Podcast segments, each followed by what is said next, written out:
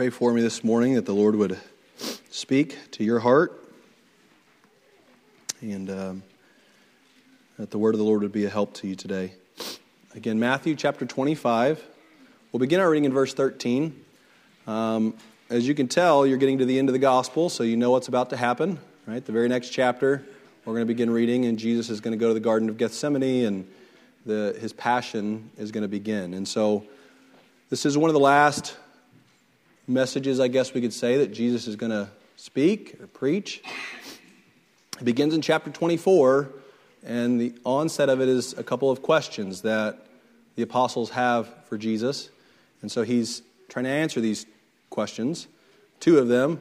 Um, one is about the Jerusalem and the destruction of the temple, and the other one is about um, the end of time.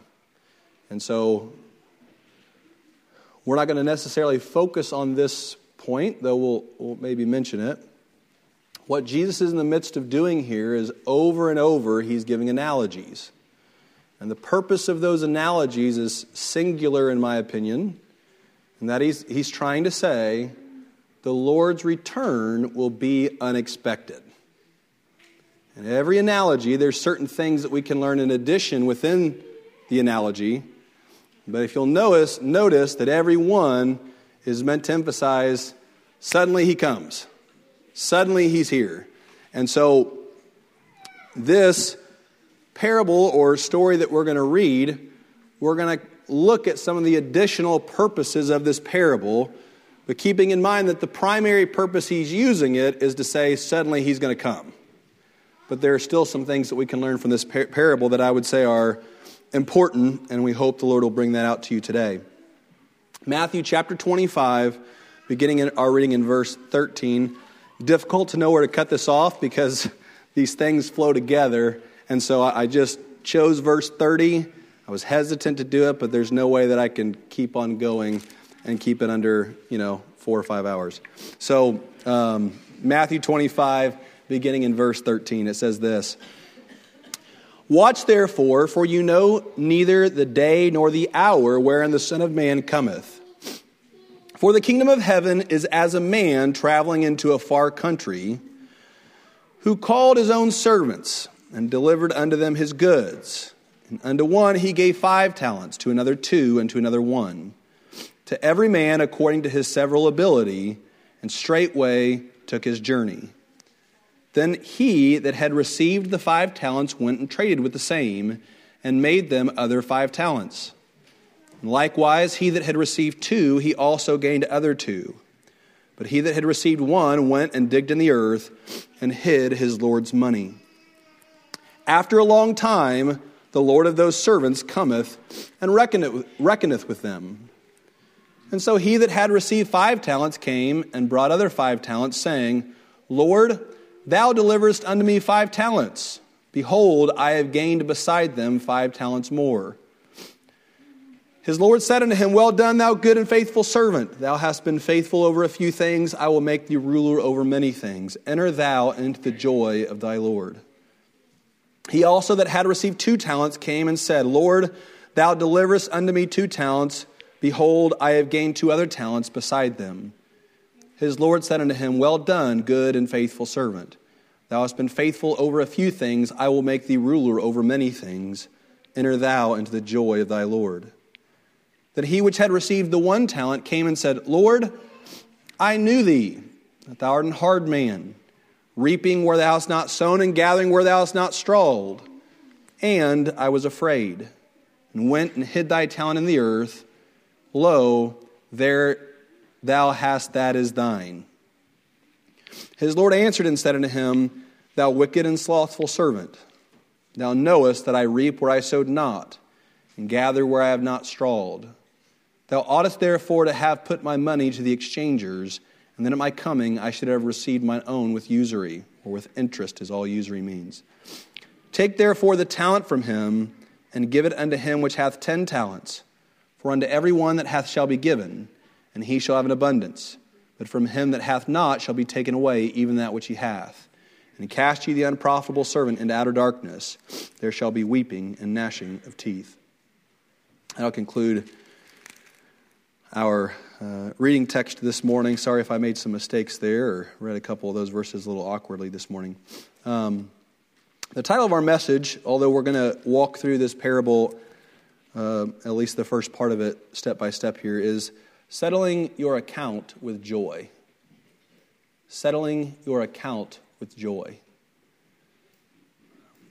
There can be a habit of reading a story like this and I think all of us can visualize this pretty easily. Um, and dwelling upon the last man.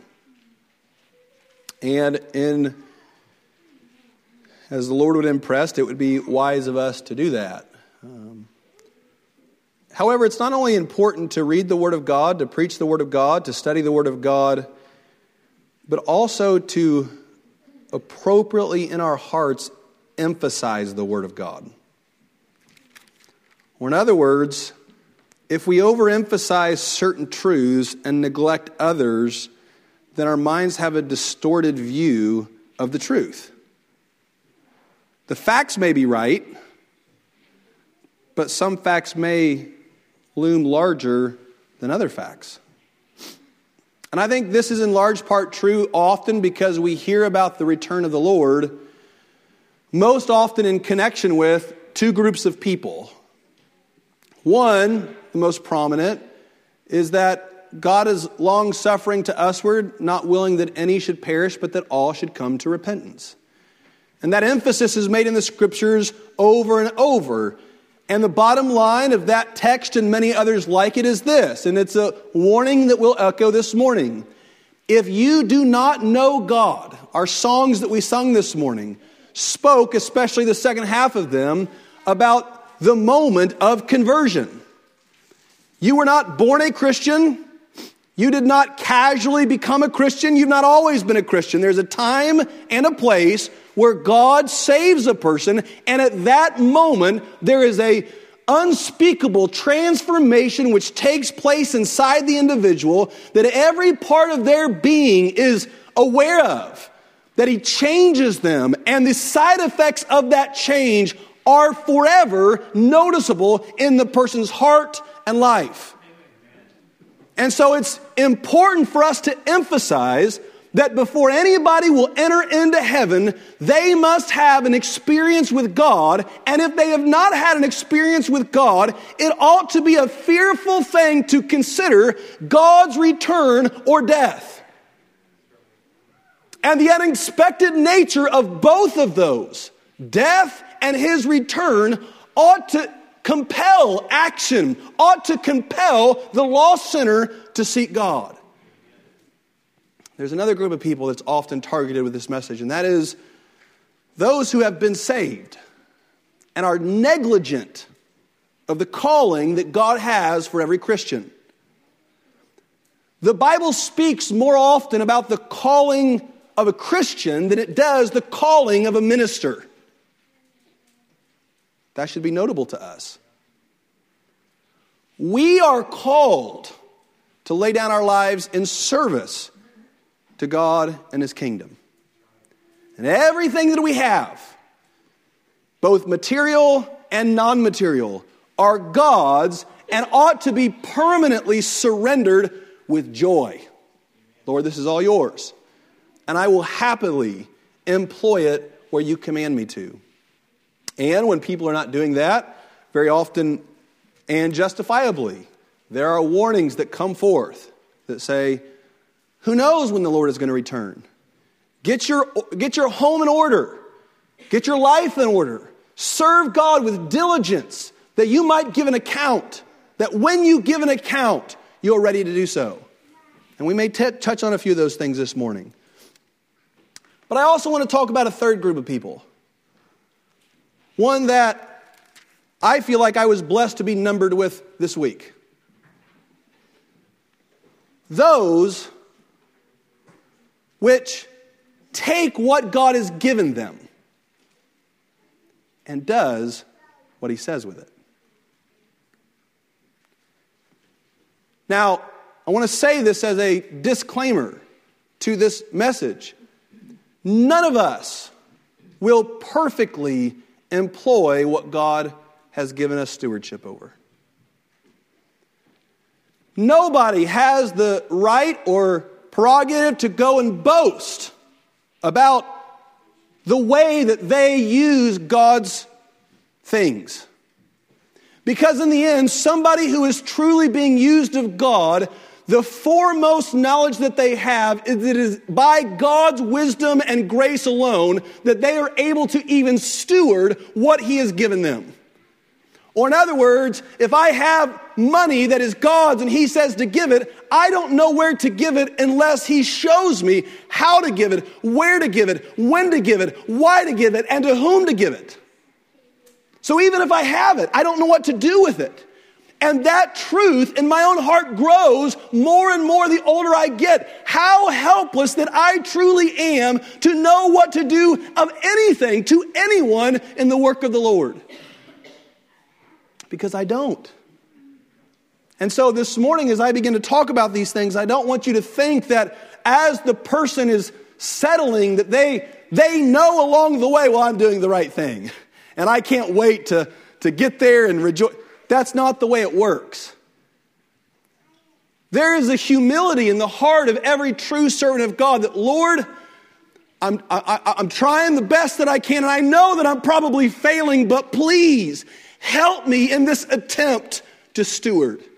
And very often when you do, you don't even know when you're succeeding. Right? You just you hope that you're doing the right thing. And sometimes God can give you assurance of that. But I want to take this truth and I want to point some things out to it. So we know that there's this man and he is ridiculously wealthy.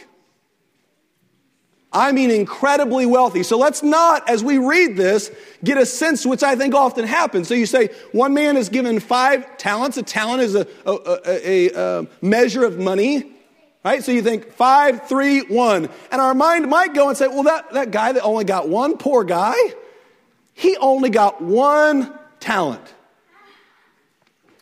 Well, we got to ask the question how much is a talent worth? And what you'll come to realize is wow, he was given one talent. Right? You see, there's a range, that's all we can find for what a talent is. And so I'm sure if, if you've looked in different places, no matter where you look in the exact measurement you come up with, it was a lot of money. A talent was approximately 15 to 20 years worth of salary. Okay? So Let's just take somebody in the United States that has a low salary, 25,000 a year. I think we would all say our federal government says that is poverty. And we added that across the lowest number that you can research for what a talent is, and that's 15 years worth of wages. We're getting close to $400,000, is what the man with the smallest talent was given. The man with five, two million.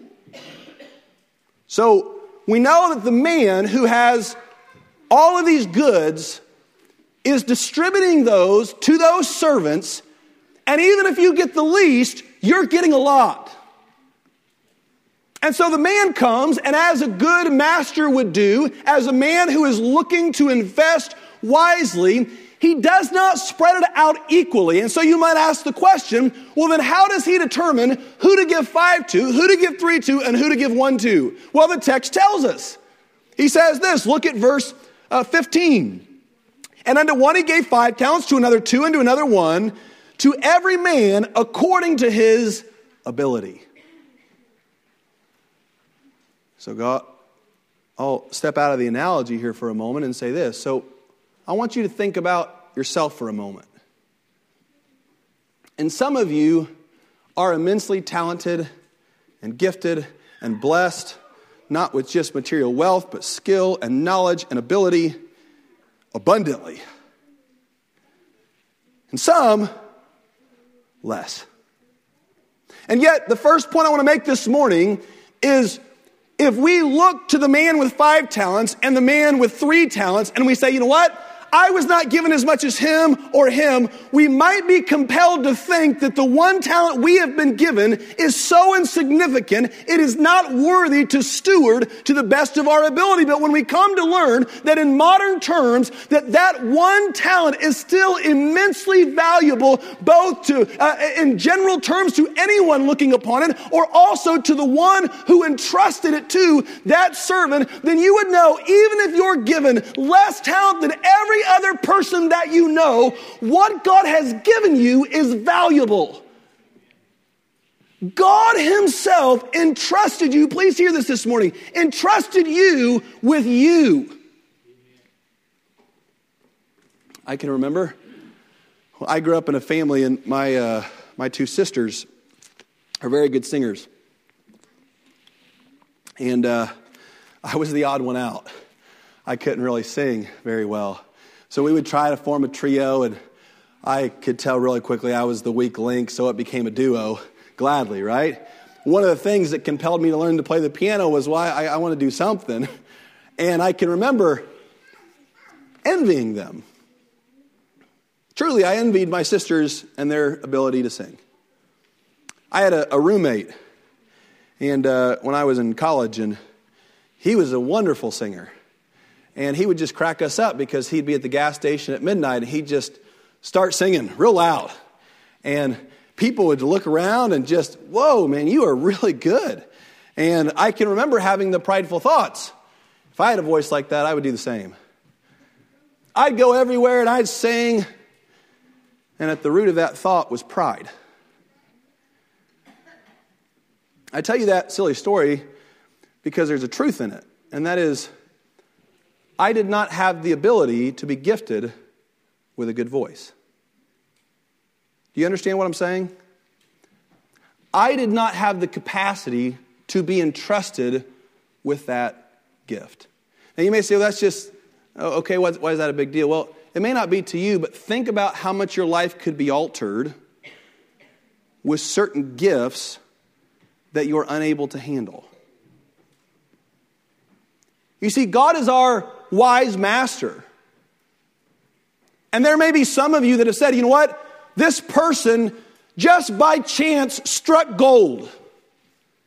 They put money in an investment, they bought some property, they did something at a time when things were low, and I've made many better decisions than them.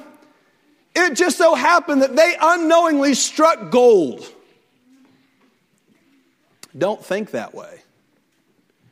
God entrusts to each person according to their ability. There are some people that couldn't handle many children, perhaps, and so God entrusts them with one. There are some people that could not handle a million dollars. There are some people that could not be trusted with a lucid mind that can remember things, logical mind that can analyze things, talent like singing or talent and skills that are beyond measure, basketball skills. Some of us could not be entrusted with those things because God knows that it would be a stumbling block for the remainder of our lives, both for ourselves and for others, and that we would not steward it well. And so God's, God's grace is found in his restraint in his blessings. Did you hear that? Don't we often think of God's blessings as giving? What if God's greatest blessing to you was his restraining? And he said, I want to give to you, but I know that you cannot handle it. And so I will not give to you. Here's a prayer to pray to the Lord Lord, Give me grace to accept what you give me, but only give what you can help me to steward. I don't want a dollar more. I don't, I don't want it. Like, hear me today. Pray, Lord, I don't want it. I don't. If I do not have the capacity to handle it, please take it from me.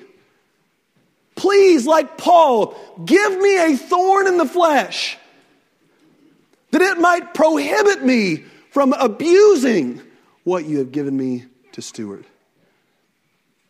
Now, in real, in real time, isn't it disappointing when you don't get what you want? I mean, this sounds all cute and spiritual here. But in real time, it's met with great disappointment, great covetousness, great bitterness towards God and towards other people. Why, Lord, do they get and I don't? We, as the servants, you know, the, the biblical true word, it didn't, in the King James, it didn't, it's slave. That's what we are. We're the slave. And so, does the slave have the right to dictate to the one who knows him even more so in our case, that created us, that knows the thoughts and intents of our hearts, do we have the right to dictate to that one, God, you made a mistake here in what you withheld from me? Certainly would. Do we have the right to look upon another man and say, Lord, he doesn't deserve five talents? Let me say with no hesitation, you do not have the right to make that judgment call at all. I don't have the right to make a judgment call upon what God has given me to steward. I just pray that I'll sufficiently do it. Leave that to God. Leave the Lord to do those things as he sees fit. This man, he gave to every man according to his ability. We go to the next part, 16 verses 16 through 18 here, because we see immediately their reactions to it. Okay, so the, the man gives them their abilities, and then he leaves. And notice, and I don't know necessarily the significance of this, but at the end of verse 15, he says, And straightway took his journey. Immediately he went. Then he that had received the five talents went and traded with the same and made them other five talents. So a 100% return is a pretty good return. The same in the next case. And likewise, he that received two, he also gained other two. But he that had received one went and digged in the earth and hid his Lord's money. Now, I'll comment on these here in just a moment when we get to the what they did and why they did it. Here, when we get to the reaction of the master to them. Notice verse 19, though. After a long time, the Lord of those servants cometh and reckoneth with them. Now, in your experience, I think, in our experience as human beings, verse 19 is the most difficult thing to always keep in the forefront of our minds. Notice what it says after a long time.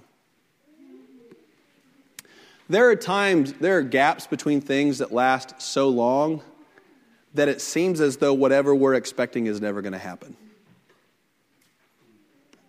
Like I've known people before that um, you know, were in, at first in their early 20s and they were desirous to get married and to start a family. And they couldn't find the right person, and time passed and time passed. And they got into their mid 20s, then their late 20s, then their early 30s. And it, that gap, the longer that it went, the more that their mind convinced them there's never a day coming. It's just false. It's just never going to happen. There may be things the Lord has spoken to your heart of things that will come to pass, and there's a gap that occurs. No different than what we preach and we say and what has been said for 2,000 years now. The Lord is coming back. And yet we pull out our history books and reread that for hundreds and hundreds of years, even Paul the apostle thought the Lord was coming back during his lifetime. And many of those afterward, in every generation that has risen and has gone has thought, Lord, maybe it's now. And we look at the state of the world just like our forefathers have, and we look at the wickedness and the evil, and we all say, certainly the Lord will not allow time to go on much further. And yet whenever the world was sometimes at its worst, seven, eight hundred years ago, a thousand years ago, they were saying, it's so bad, certainly the end is near. And now, a thousand years later, here we are now. And we see all of this time pass, and you age. And you start as a young man and you end as an old man. And you're saying, you know, I thought 50 years ago when the world was going downhill, it was all going to be over.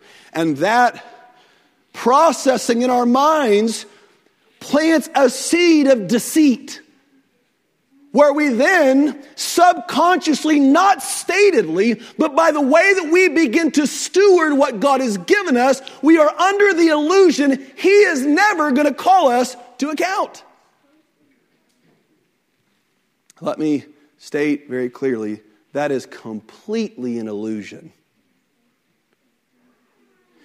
Everything we have been given, every moment of time that we have been given, we are accountable for. This man was gone a long time, but he came back. And he came back with the purpose, says in the King James, reckoneth with them, or settling their account. And wouldn't you do that? You go on a trip, you hand over, I don't know, somewhere between three and four million dollars to investors. Don't you think within the first week that you got back, if you completely handed over three or four million dollars, had no communication with them, that probably at some point in the first week, first two days, first 24 hours, you would say, okay, I need to know where my money's at. What did you do? That'll be the judgment. God is going to settle all of our accounts. You will not be able to look at me, you will not be able to look at somebody else and take any false consolation as to how you steward the money in comparison to anybody. And that's one thing I love about the Lord. It is not a moving standard. God has a set standard, and that is His Son, Jesus Christ. That is the standard. Not me, not you, not your family, not your parents. God has given you what He has given you and expects what He knows with His help you are able to steward. And so let's look at the response here. Verse 20 says this And so he that received five talents came and brought other five talents, saying, Lord, thou hast delivered unto me five talents. Behold, I have gained beside them five talents more. Now, I want us to think for a moment because I went back and began to read this in the Greek. And I think, and you can go and, and, and, you can read it for yourself and go get a different version or uh, go look at it. I think there is a exclamation from this man. So let's think about like this. Somebody has given you, entrusted you with their money, and you went and you invested it. And you doubled it. And they haven't come back yet. Wouldn't you be eager for them to come back? I would be. When you do a job and your boss leaves you alone for weeks to work on the project, and not only have you done a good job, then you discovered something else that makes it a really good job. Like you know that his expectations are here and you've reached here and you're going to blow him away. Aren't you waiting until the hour where he walks in and says, okay, show me how that project is coming? And you're saying, okay, yeah, come look. I'm really excited. I want you to come and see what I've done. And don't you sense in the man who has been stewarded with five and the man who's given, giving two talents that he says, uh, uh, when they come in, he says, uh, uh look in verse uh, 20, he says this, you gave me five talents and notice the word behold. Look, that's what he's saying. That's what behold means. He says, Okay, boss, you gave me five talents, but look, look what I did. I took those five talents and I got five more. Now let's break down for a moment how he did it because it tells us in a couple verses back.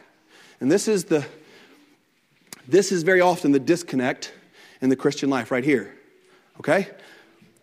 Verse 16. Then he that had received the five talents went and traded with the same and made them other five talents. I want to point out something, two things about verse 16. The man got the five talents, and immediately he went and took risks. Now, for a variety of reasons, perhaps some nature, perhaps some nurture, there are some people that are much more cautious, and there are some people which are much greater risk takers. Let me say this in the work of the Lord, you have to take risks. You have to take risks. You ever been led to talk to somebody about the Lord, you didn't know how they were going to take it? Or you even expected them to rebuff you. You expected to get in. And so you're afraid and you're hesitant and you're scared. Listen, friend, if the Lord's telling you to do it, you got to take the risk. You ever help somebody out and you didn't know if they were deserving of it? You know, in our culture today, very often what happens is just we, we want to put all people in one box. Right? So we see the man with the sign on the street, we just reason, well, they're all frauds, so I don't have to make the choice to help them or not. We don't have the luxury to do that. Right? We need to ask the Lord because wouldn't the rather the, the desire of our heart be, Lord, if you can help me to exercise Christian charity to help my fellow man that in the end, by giving them natural bread, it might lead to the opportunity of giving them spiritual manna from heaven. But you have to take a risk. You have to step out and say, you know what? Maybe they will take advantage of me. Maybe they are lying. I don't know. Lord, give me wisdom, give me compassion. Let your spirit guide me to help as you see fit. This man goes out and he takes risks. Well, many of our CPAs here can tell you in every risk that you take, you're not going to get a return. That's the nature of a risk. There are times which, and we can be idealistic at times to think every time I feel like the Lord wants me to talk to somebody, it has to inevitably lead to a good conclusion. It doesn't happen that way. I had a friend in high school just contact me this week. Haven't talked to him, I think, in 17 years. Sent me a very short Facebook message. Here's what he said I talked to him one time about the Lord when I was in high school. Never talked about it again. Haven't talked to him in 17 years. Sent me a message this week, very short. Hope you're doing well. I have a master's degree. I'm rich. And Jesus had nothing to do with it. That was it. I'm not downtrodden. I'm not heartbroken. I don't think that because from the man's vantage point it seems like, well, maybe I did something wrong there. you See, the nature of a risk is it doesn't always turn out the way you want it to. But it doesn't mean that God is still not in it. What if God wants you to lose on that risk? What if there's some things you need to learn about the world and yourself that God is going to teach you by having you lose in the risk? Take the risk. Speak to the person, give the money, extend the help, make the phone call, asking the person who's downtrodden that you perceive, I want to make sure you're okay.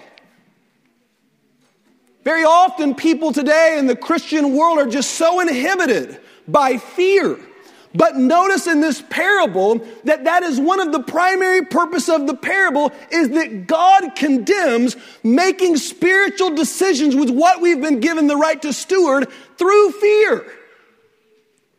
That's what the last man was condemned for. I remember, oh, many of you probably saw this game. I don't like bringing sports into, into a uh, church. Haven't watched a bas- full basketball game in I don't know how long, 15 years. Watched a part of a basketball game the other day. Number one seed got beat by number 16 seed. Right? All over the game. One team was playing not to lose. That was it. And guess what? They lost. And when Christian people play not to lose, they lose.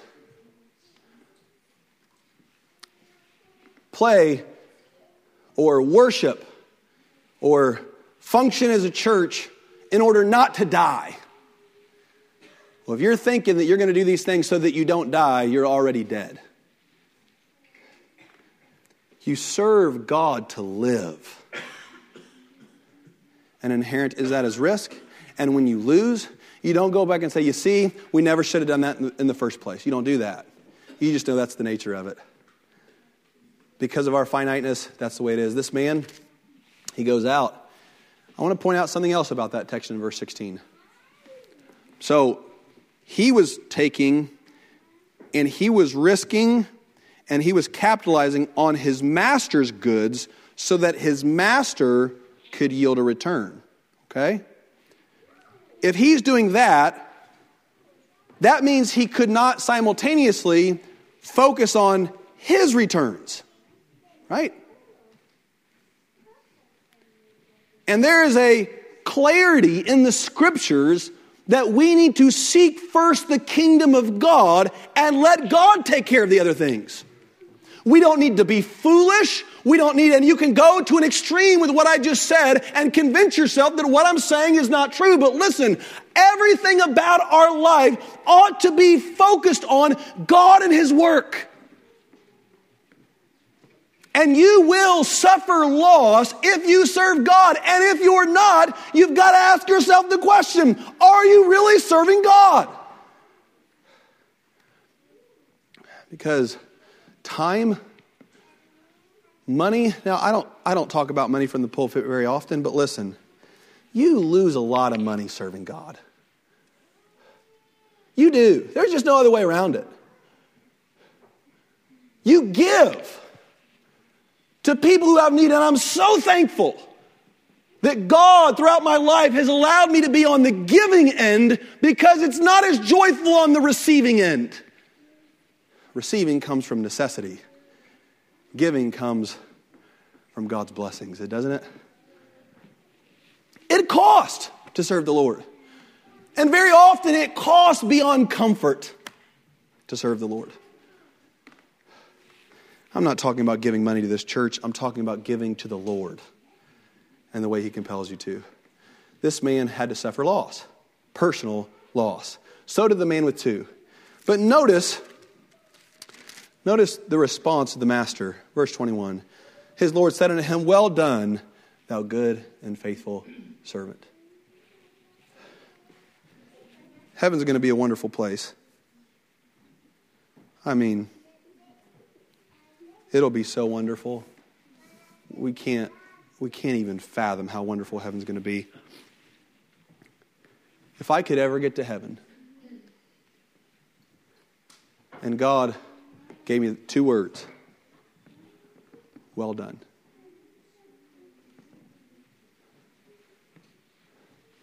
I had given you these things. He didn't say, perfect. He ain't going to say that to anybody.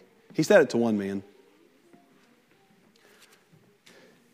He's not going to say perfect to everyone. Well done,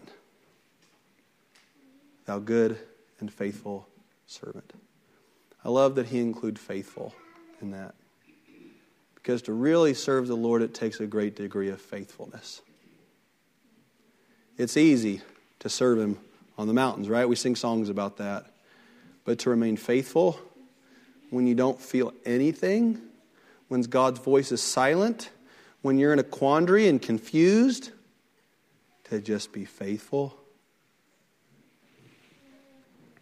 And then it seems as though the Lord here, not our Lord, but the Lord as they call it here in the King James, the Master, blessings were awaiting this man. He said this enter in to the joy of the Lord. So here's the way I look at it. Listen, there was joy in the journey and there was joy in the end. The joy in the journey was his anticipation that the master was coming back and he could show him what he had done with the things the master had given him. So the process had journey, it had work, a lot of work, it had risk, it had fear.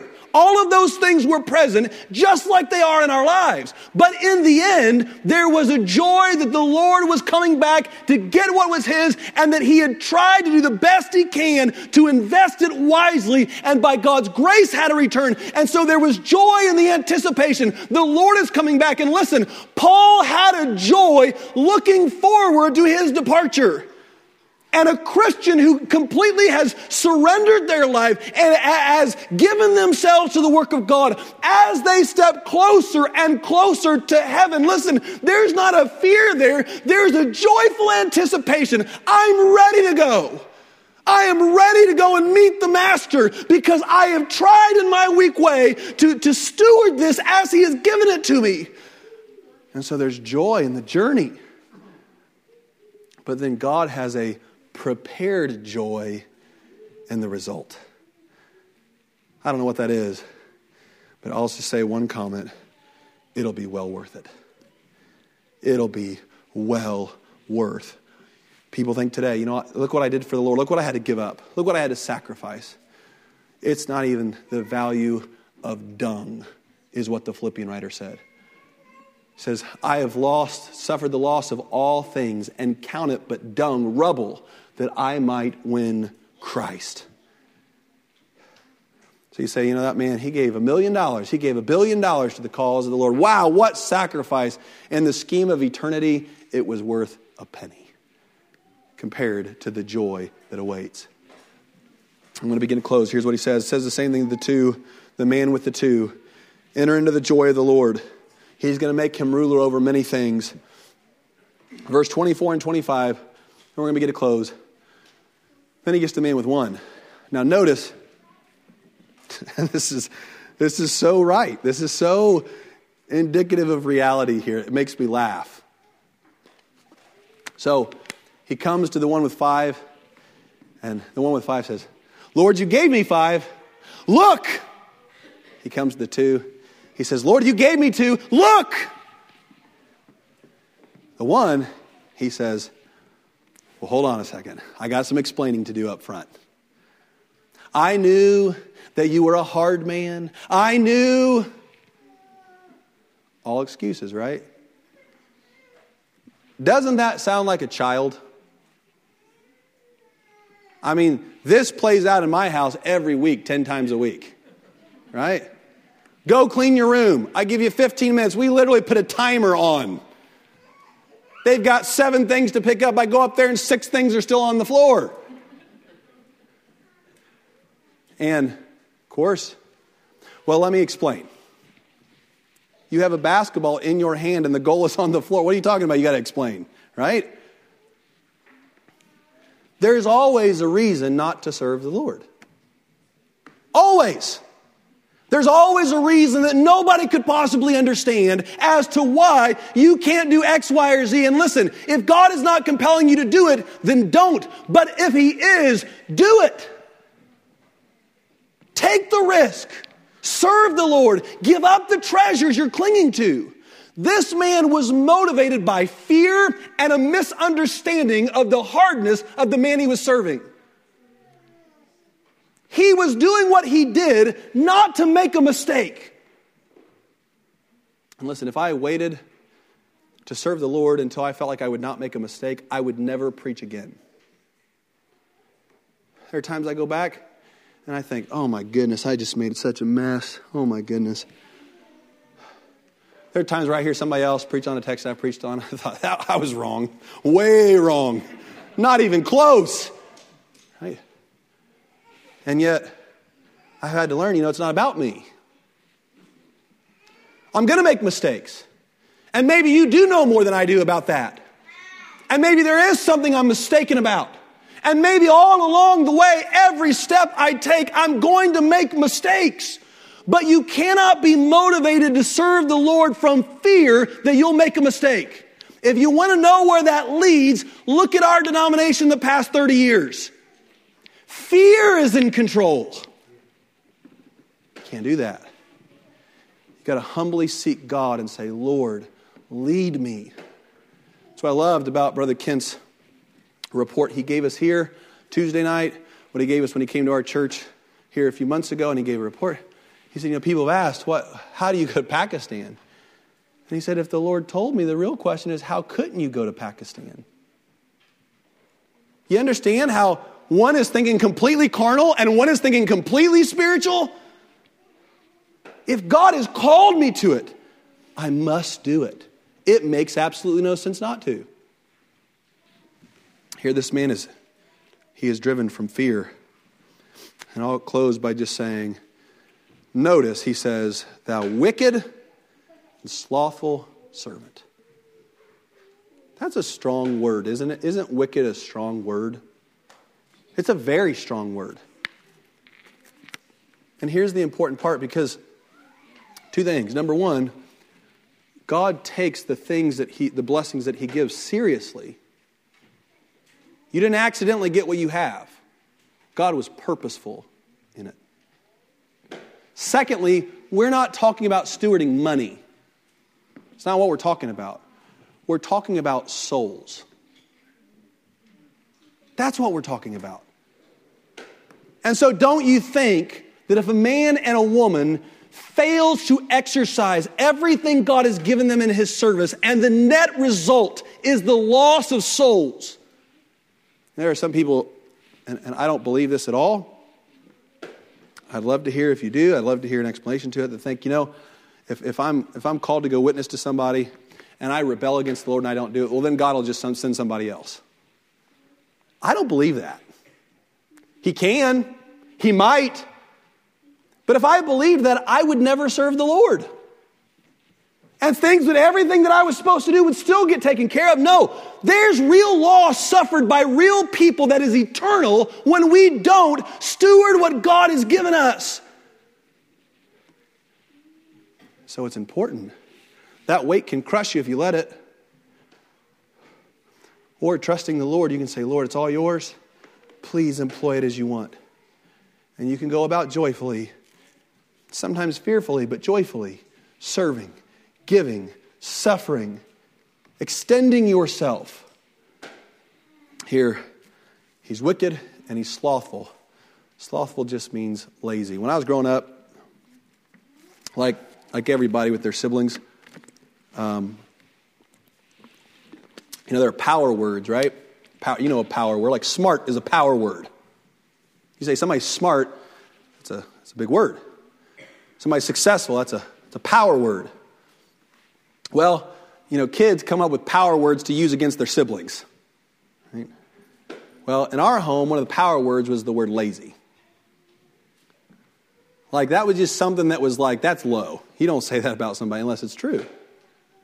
And there were times when I was being lazy, and one of my sisters would use that word to describe me. And it always, from the very beginning, just that word has always bothered me. Because what it means is this you could have, and you just didn't want to. That's a power word. Wicked and lazy servant. Two things that a servant of God should never be accused of this morning came back when it wasn't expected. What a smart, what in some ways a smart thought. Let me just bury it. I give it right back to him. I didn't, he could literally say this. He had a, a plate of boast. I'm going to close. He had a plate of boast over the other two. He could actually say to him, I never lost on an investment. I never messed up one time. He gave it back to him. Something in his conscience told him it wasn't right. That's why he made the excuses first. The others probably had war stories, don't you think? I lost like $25,000 on this investment. I was so scared. When you first left, like the first three months, I was down two talents. It was terrifying.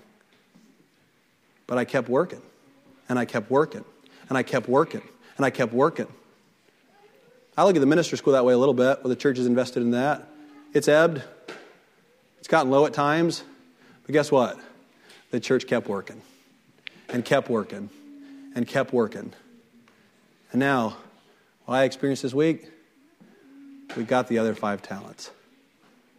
Well worth it. This morning, I pray that God would allow us to experience the joy in the anticipation of our Master's return.